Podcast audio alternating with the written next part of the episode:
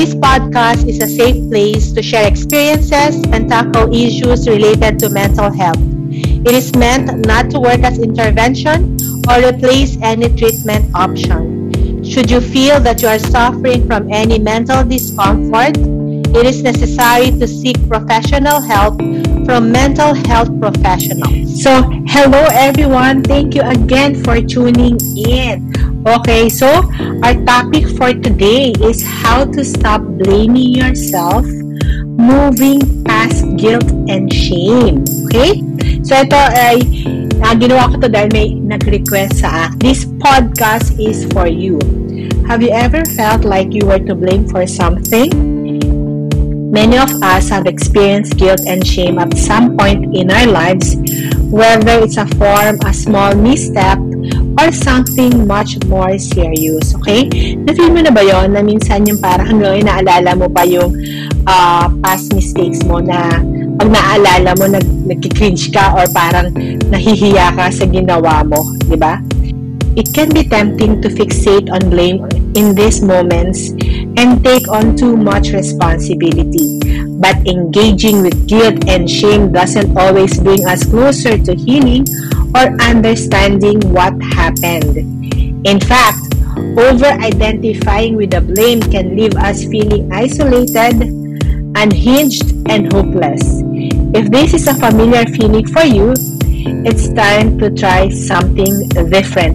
Hindi mo ba yung parang napapagod ka na, na parang lagi mo sinisisi ang sarili mo sa mga bagay na hindi mo na makokorek? Diba? So, ngayon naman, itong podcast na to ay designed para paano ba tayo mag-move forward doon sa mga past mistakes natin, okay? But first, we have to understand the difference between shame and guilt, okay? It's natural to experience a sense of guilt or shame when you've made a mistake. For example, if you regret saying something unkind to someone, you might feel guilty for hurting their feelings. However, knowing how to differentiate between guilt and shame can help us understand ourselves and our behavior better and ultimately move past it. Okay?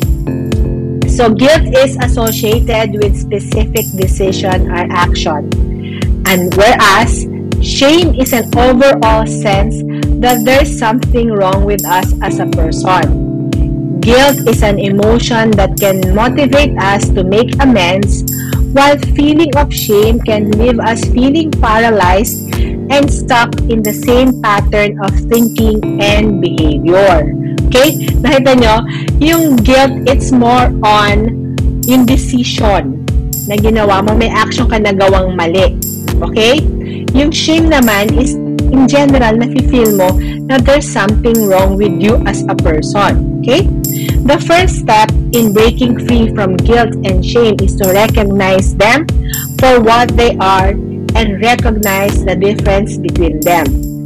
Guilt leads to constructive action, whereas shame reinforces self-criticism and negative thoughts about ourselves. Accepting the fact that all mistakes are part of learning can also help foster a healthier relationship with yourself and reduce self-blame. Okay? Next is recognizing patterns of blaming yourself. Okay, ano ba yung mga patterns na ginagawa natin? Pag bine-blame natin ang ating sarili. Blaming yourself can become a deeply ingrained habit, but it doesn't need to be your default. To break the cycle and instead reach for self-compassion, start by recognizing how often you need to blame yourself and what triggers the behavior. Okay? The first step is really understanding when you take it on. That includes noticing any patterns that come up in terms of, okay, paano mo ma-recognize? Una, how you typically talk to yourself. Ano yung mga bagay na sinasabi mo tungkol sa sarili mo? Next, what kinds of scenarios tend to trigger negative feelings? Ano yung mga sitwasyon na nagpapatrigger sa'yo ng mga negative feelings or negative emotions? Next, number 3 is what thoughts come into your head right away. Kapag nangyari itong sitwasyon na to, nagpa-trigger sa'yo, ano agad ang iniisip mo? Okay? These patterns are critical to identify so that you can start working on better responses. Halimbawa, okay, ang trigger mo, kunyari, napagalitan ka ng boss mo dahil feeling mo mali yung project. Tapos, ang na-feel mo parang ang bobo mo, feeling mo loser ka dahil napagalitan ka ng boss mo. So, ano nangyayari sa'yo? Yan, nagda-downward spiral ka na na talagang kasalanan mo na pumalpak ang isang yung na inutusan ka na hindi mo nagawa. O halimbawa naman, merong responsibility bilang nanay sa bahay, hindi mo nagawa. So, feeling mo wala ka ng kwentang ina, wala ka ng kwentang asawa dahil hindi nagawa yung responsibility mo. Tapos, wala ka nang ginawa pa. Ulit-ulit mo biniblame ang sarili mo na hindi ka na nakaka-move forward. Kaya napaka-importante, kailangan na identify mo, kailangan na break mo yung cycle na nagbibigay sa'yo ng negative thoughts. By being aware of these cues and recognizing them as they come up in daily life, you can practice alternatives to the extreme inner dialogue that blaming yourself tends to echo. This awareness is the cornerstone of self-compassion. It's only by understanding the source of our guilt and shame that we can begin to break free from them. Okay? Yung mga past mistakes mo na nagawa nagawa mo sa ibang tao na hanggang ngayon sinisisi mo ang sarili mo, kailangan mo i-figure out, is it guilt ba or shame? Kapag na-identify mo na parang guilt to kasi ito yung dapat na nagawa ko, na ito yung right thing to do pero hindi ko nagawa, guilt yun. Shame is about your negative perception of yourself. Kapag na-identify mo yung dalawa doon, ano ba taga na-feel mo doon sa past mistakes? Is it guilt or shame? Pag na-identify mo yon, na mas madali mo nako-correct ang sarili mo. Okay? Ano ba yung pwede mong gawin kapag meron kang guilt and shame na na-feel dahil sa past mistakes mo? Number 1 is practicing self-compassion and learning to forgive yourself. Painful feelings of guilt and shame can be difficult to shake, but you don't have to live in self-blame forever. One of the most effective ways to move past these feelings is to cultivate self-compassion and learn how to forgive yourself. Okay? So, paano ka ba magkakaroon ng self-compassion and forgive yourself? Okay? First is, identify your feelings. It's important to recognize what kind of negative emotions you're feeling, whether it's guilt, shame, or something else. Once you name the feelings, remind yourself that it is understandable and normal given the circumstances. Recognizing your emotions is the first step in being able to forgive yourself for the past actions or mistakes. Kailangan clear ka, ano ba talaga yung nafe-feel mo? Okay? Number 2, talk to yourself kindly. When you're feeling guilty or shame, we often give ourselves a hard time and say things we wouldn't say to anyone. Try talking to yourself as if you were talking to a friend instead, with kindness and understanding. It can help take some of the sting out of your feelings and help them fade away faster. In short, kapag nag-iisip ka ng negative thoughts about yourself, do not allow that. Huwag mong hayaan, do not bully yourself, okay? Kung sa ibang tao mabait ka, dapat mas mabait ka sa sarili mo, okay? First, di ba, how to practice self-compassion? First is identify your feelings, talk to yourself kindly, and consider the bigger picture. One of the hardest part of forgiving ourselves is understanding why it happened in the first place. Diba? Parang, minsan, pag nare-recall mo yung past, lagi mo inisip, ba't ba kasi nangyari yun? Ba't ko ba ginawa yun? Okay? Thinking about why an event happened in its context can lead us closer to forgiveness. It's not just what we did wrong, but why certain decisions were made by taking into account external influences at that moment in time. Looking at factors like this can help us see our behavior in a wider context and make it easier for us to let go of our self-blame. Okay, ganito siya. Diba? Kapag nagawa mo yung past mistakes mo, pag tinignan mo yung bigger picture, lagi mo iisipin, ano ba yung magandang output na nangyari dito sa ginawa kong decision? Kung walang magandang output, isipin mo na lang, ano yung lesson learned na para hindi na maulit, kasi ganito siya, ang life in reality, kapag hindi ka natuto doon sa past mistakes mo, uulit-ulit yan. It could be different people lang involved, pero same scenario. Hanggang hindi mo nakukuha yung bigger picture, yung lesson learned, hindi ka makaka-move forward na sa past mistakes. Okay? Bukod doon sa practicing self-compassion, number 2 is finding support for others during difficult times. Okay? There will be times when you'll find yourself engulfed in guilt and shame. And that's when it's important to reach out for help. Connecting with other people who understand what you're going through can be a lifesaver. Having someone to talk to who is non-judgmental and can provide you with a safe, supportive space to explore your feelings.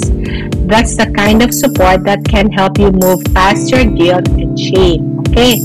Paano pa maghanap ng support? Okay? First is ask for help. It may take some courage, but if you want to stop blaming yourself, it's important to remember that it takes a village. During times of difficulty, don't be afraid to lean into your friends or family members who won't judge or criticize you. Instead, they will provide empathy and understanding. Whether it's talking online in a chat room with like-minded people or joining a support group in a person that meets regularly, sharing your story with the same struggle as you is an invaluable experience. Okay?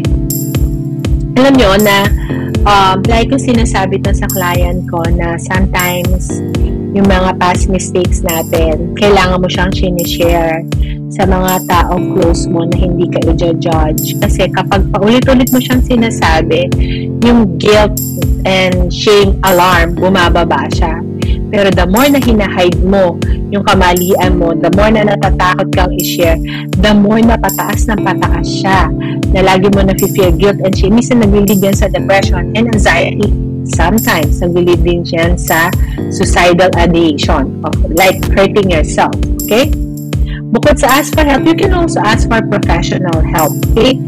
If your guilt and shame become too overwhelming or difficult to process on your own, then seeking help for a professional therapist may be beneficial. A trained therapist will not only be able to provide strategies and tools on how to handle these negative emotions more effectively, but they can also give you an objective perspective on how best to approach a situation at hand. Yes, alam nyo kaya napaka-importante ng professional help kasi unang-una din nalalam ko ano yung kwento ng buhay mo. Hindi sila magiging subjective, laging objective ang kanila, and they will help you process kung ano yung issue. Okay? So, yun isa sa mga advantage of seeking professional help. Okay? Let's review. Ano ba yung mga strategies? Una is practicing self-compassion and learning to forgive yourself. Finding support from others. Third is learning to accept mistakes and failures as normal parts of life. Okay, tandaan natin yan. Now, we are not robot. Hindi tayo AI. Kaya nagkakamali tayo. Okay? Fostering a healthy relationship with mistakes and failures is essential when it comes to learning how to stop blaming yourself. Mistakes are a natural part of life.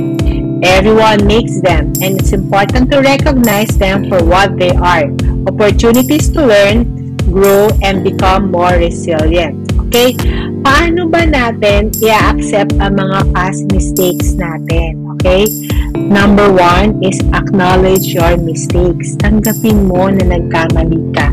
When you make a mistake or fail, Take the time to acknowledge it and recognize how it made you feel.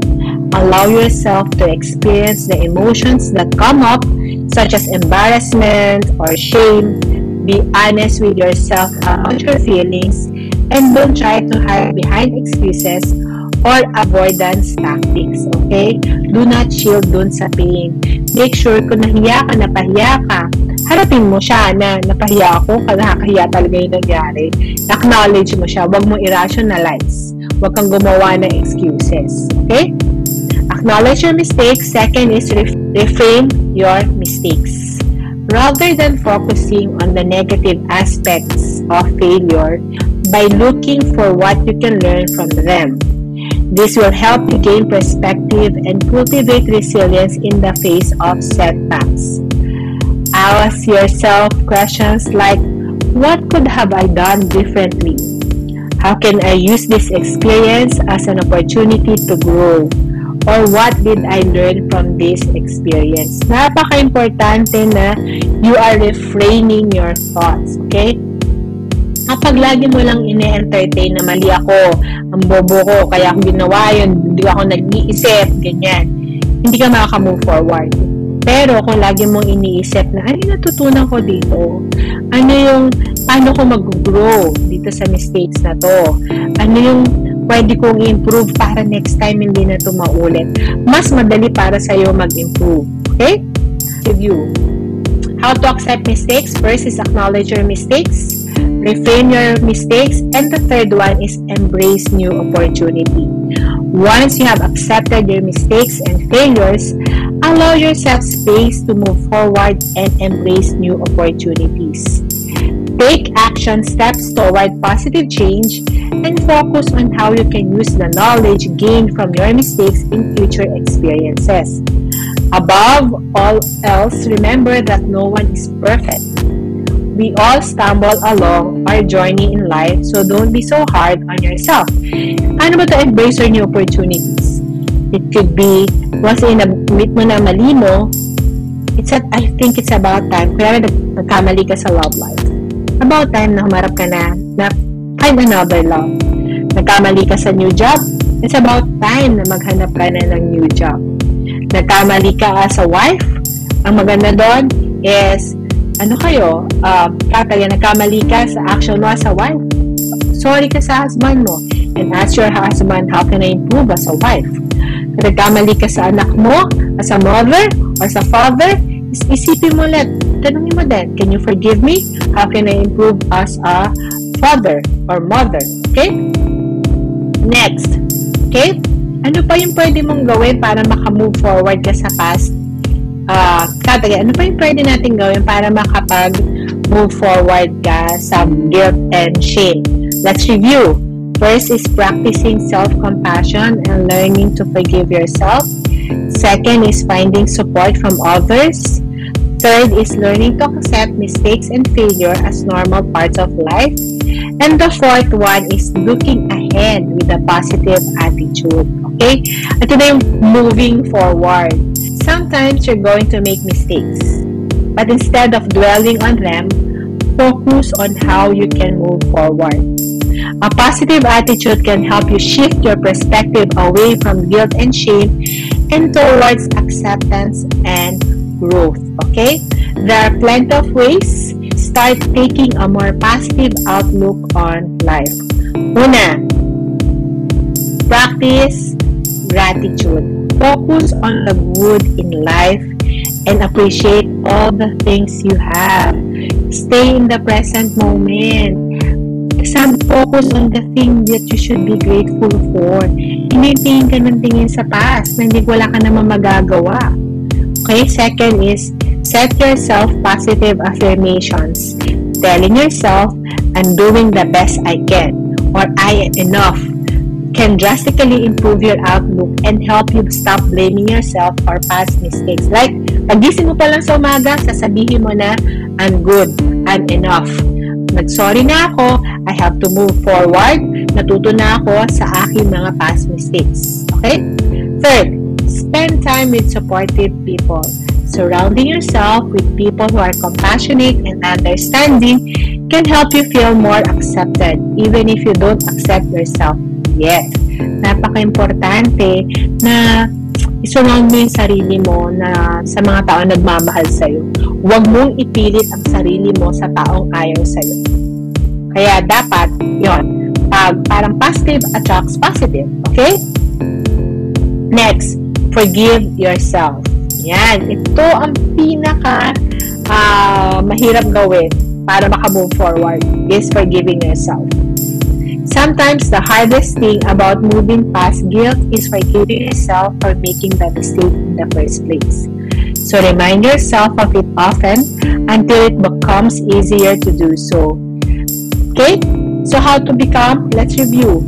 Looking ahead, paano ka magkaroon ng positive attitude, how to move forward, practice gratitude, something to be thankful for, set yourself positive affirmation, spending time with supportive people, and forgiving yourself. Sige,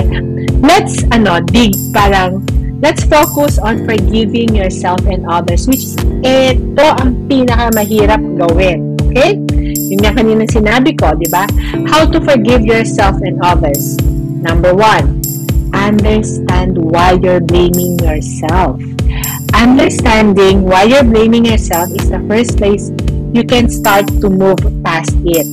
Start by identifying the behavior that caused the guilt or shame. Then ask yourself why this behavior happened. Were you trying to please someone or avoid conflict?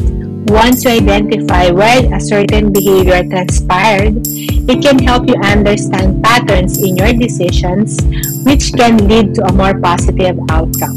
Okay? Una is how to forgive yourself and others. First is understanding why you're blaming yourself. Second is distance yourself from your actions. It's also important to distance yourself emotionally from your actions that are causing you guilt or shame. Reframe them as an observer would. You aren't necessarily bad or wrong because of what happened, but instead made a mistake under certain circumstances or conditions. This practice will help you accept responsibility without taking all the blame. An important step in forgiving yourself and moving forward. Okay, how do you accept responsibility? If you pwede naman siyang i-restore or make amends, please do so.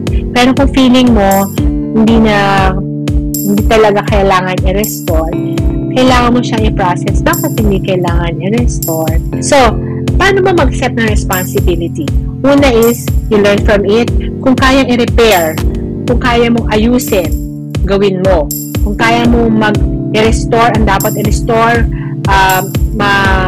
magawa mo yung dapat magawa para mag-improve ulit, mababawi mo, gawin mo. Or make amends. Kung kailangan mo mag-sorry doon sa taong involved, suyuin siya para makamove forward, gawin mo. Okay? Next, try forgiveness practices as a meditation or journaling about any negative feelings that come up when thinking about your mistakes. Letting go of those feelings can help free up mental space for more positive ones, like growth and self-preservation. Once complete, started becoming a kinder version of yourself without excessive guilt or blame hanging over your head. Huge weight off your shoulders, diba? So, forgiveness is an everyday decision. Pagising mo pa lang, you meditate on it na today, I will forgive myself and that person. Okay? In conclusion, taking responsibility of our mistakes and being accountable for our actions are essential for healthy growth.